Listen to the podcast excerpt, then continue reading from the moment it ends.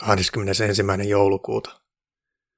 Margaretta Polankka ei tiennyt poikansa asuinpaikkaa, joka kuulemma vaihteli paljon, mutta hän osasi antaa autokorjaamon nimen, jossa Anton oli oletettavasti töissä. Sen nimi oli Vladin automaalaamme mallitoimisto. Tilanne alkoi käydä selväksi. Korjaamon omistajan nimi oli Vlad, tai todennäköisesti Vladimir, joten venäläisetkin olivat varmasti sekaantuneet oskukoiran katoamiseen – Olin joutunut luovuttamaan Glockmerkkisen virkaaseni psykiatrisen arvioinnin ajaksi pois, mutta minulla oli unohtunut ysimillinen yöpöydän laatikkoon eräältä pidätyskeikalta. Olin varma, että korjaamolla asetta tarvittaisiin. Tarkistin aseen ja luotien kunnon. Molemmat olivat huonossa kunnossa.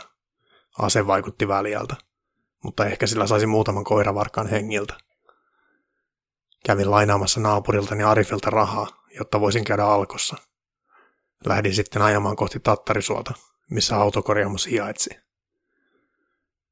Tattarisuolle on pesiytynyt paljon erilaista rikollista toimintaa. Toimintaa peitellään usein yrityksillä, joiden kirjanpito on yleisesti melko huolimatonta ja omistussuhteet sekavia. Suunnitelmani oli viedä Volvo sinne öljynvaihtoon, mikä sopi hyvin peitetarinaksi, sillä sen rakkineen öljyt oli vaihdettu edellisen omistajan toimesta viimeksi, ja olen omistanut auton sentä jo viisi vuotta. Lisäksi ajattelin, että katossa oleva luodinreijä voisi paikata, kun siitä tulee vesisateella sisään, ja oma teippivirtykseni ei toiminut. Aseni laukesi autossa kerran vahingossa. Onneksi vain auto loukkaantui. Korjaamolle päästyäni huomasin sen edessä kaksi rikolliselta näyttävää miestä polttamassa tupakkaa. Rakennus oli peltinen ja sieltä täältä ruosteessa. Seinillä oli graffiteja. Piha oli tänne metalliromua. Nousin autosta. Tulin vaihtamaan autoni öljyt. Miehet eivät aluksi reagoineet mitenkään, mutta sitten roistoman näköinen nyökkäsi kahti hallin ovia. Ymmärsin, että saisin ajaa autoni sisään halliin. Ajoin Volvon oven eteen, mutta ovi ei auennut. Miehet sytyttivät toiset tupakat, eivätkä kiinnittäneet minuun mitään huomiota. Ilmeisesti venäläinen palvelutaso on jopa huonompaa kuin suomalainen. Vasta kun miehet saavat tupakkaansa poltettua, he menivät henkilövasta sisään ja pian hallin ovi avautui. Ajoin auton suoraan sisään öljymontun päälle. En tiennyt paljoakaan autoista, mutta sen verran, että öljyt vaihdetaan alateitse.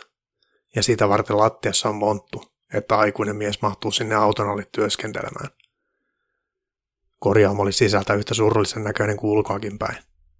Joka paikassa oli laitteita ja romua, niin että työntekijät joutuivat pujottelemaan niiden välissä. Nousin taas autosta ja kerroin haluavani öljynvaihdon. Kukaan miehistä ei puhunut, mutta isoimman näköinen alkoi selvästi puuhastelemaan jotain, joten oletan, että hän oli ymmärtänyt. Huomasin, että hallista lähti ovi toimistoon ja toinen ovi toiseen työtilaan.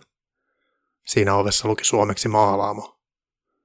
Ajattelin mennä hallin seinällä olevan likaiselle tuolille istumaan ja tarkkailemaan – Avasin Finlandia-pullon. Kaksi miestä puuhaili auton parissa niin, että toinen oli rasvamontussa ja toinen auttoi ylhäältä käsin. Toimistokopista kuului välillä puhelimen pirinää ja Neuvostoliiton kielistä aggressiivista puhetta. Join vodka ja yritin päätellä, kuka heistä voisi olla Anton. Ei ehkä kukaan. Minua auttoi se, kun hetken odoteluni toimistokopista tuli lihava venäläinen mies ja karjalisi venäläistä murtain – Anton, tule tänne! Hetken kuluttua automaalamon ovesta tuli alle kolmikymppiseltä näyttävä mies, jolla oli maallinen haalari yllään. Mies meni pomon koppiin ja he puhuivat siellä pari minuuttia. Sitten Anton tuli ulos. Hän käveli suoraan takaisin maalaushuoneeseen. Kun kaksi öljyjä vaihtanutta miestä eivät tööltään kiinnittäneet minun huomiota, kävelin Antonin perässä maalaamoon. Hän ei huomannut tuloani vaan kiinnitti hengityssuojanta kaikessa rauhassa. Maalaamon katosta roikkuu moottoripyörän runko ja kaksi auton ovea. Toisen auton oven oli taitavasti piirretty liekättivä lohikäärmä. Hallissa oli voimakas ilmastointi, joka piti meteliä. Anton, sanoi lujaa, jotta se kuuluisi hallin suhinan yli. Minä olen, nuori mies sanoi ja katsoi minua huolettomasti. Olen poliisi ja etsin kadonnutta koiraa sanoin, sillä halusin yllättää hänet. Se toimi juuri niin kuin toivoinkin, sillä mies heitti maaliruiskuja hengityssuojamme menemään ja lähti juoksemaan hallin takaovesta ulos. Lähdin juoksemaan perään. Olin ikäisekseni huippukunnossa, mutta takaa meni mies oli 20 vuotta nuorempi ja varmaankin 60 kilogrammaa kevyempi. Hän ei jättänyt minulle vaihtoehtoja. Otin pistoolin taskustani ja ammuin ilmaan. En halunnut ampua selkään, sillä halusin jututtaa miestä ennen kuin ampuisi kohti.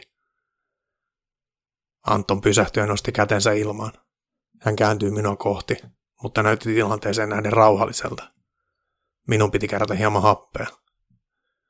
Anton, haluan vain jutella. Jos puhut minulle, niin tilanne ei ainakaan muutu paremmaksi. Tai pahemmaksi, sai lähetyksen välistä sanottua. Ei minulla ole sitä koiraa, Anton sanoi. Minä tiedän, äitisi Margareta sanoi niin. Tunnetko äitini? Hän haluaa, että autan sinua, sanoin. Anton oli hetken hiljaa. Sitten hän alkoi puhua. Kun tajusin, että äitin oli löytänyt koiran, jolla voisi olla arvoa, toin sen tänne pomolle Vladimirille, mutta se suuttui. Pomo myy vain autoja ja naisia, mutta allerginen koirille. Mitä teit sitten? kysyin. Minä panikoiduin, sillä ajattelin, että poliisit alkaisivat etsimään minua. Koirasta piti päästä eroon. Hyvin ajateltu. Muistin, että isäntä kerää eläimiä. Kuka on isäntä? Kysy äidiltä. Sanoitko, että se kerää eläimiä? Niin, siis täyttää niitä.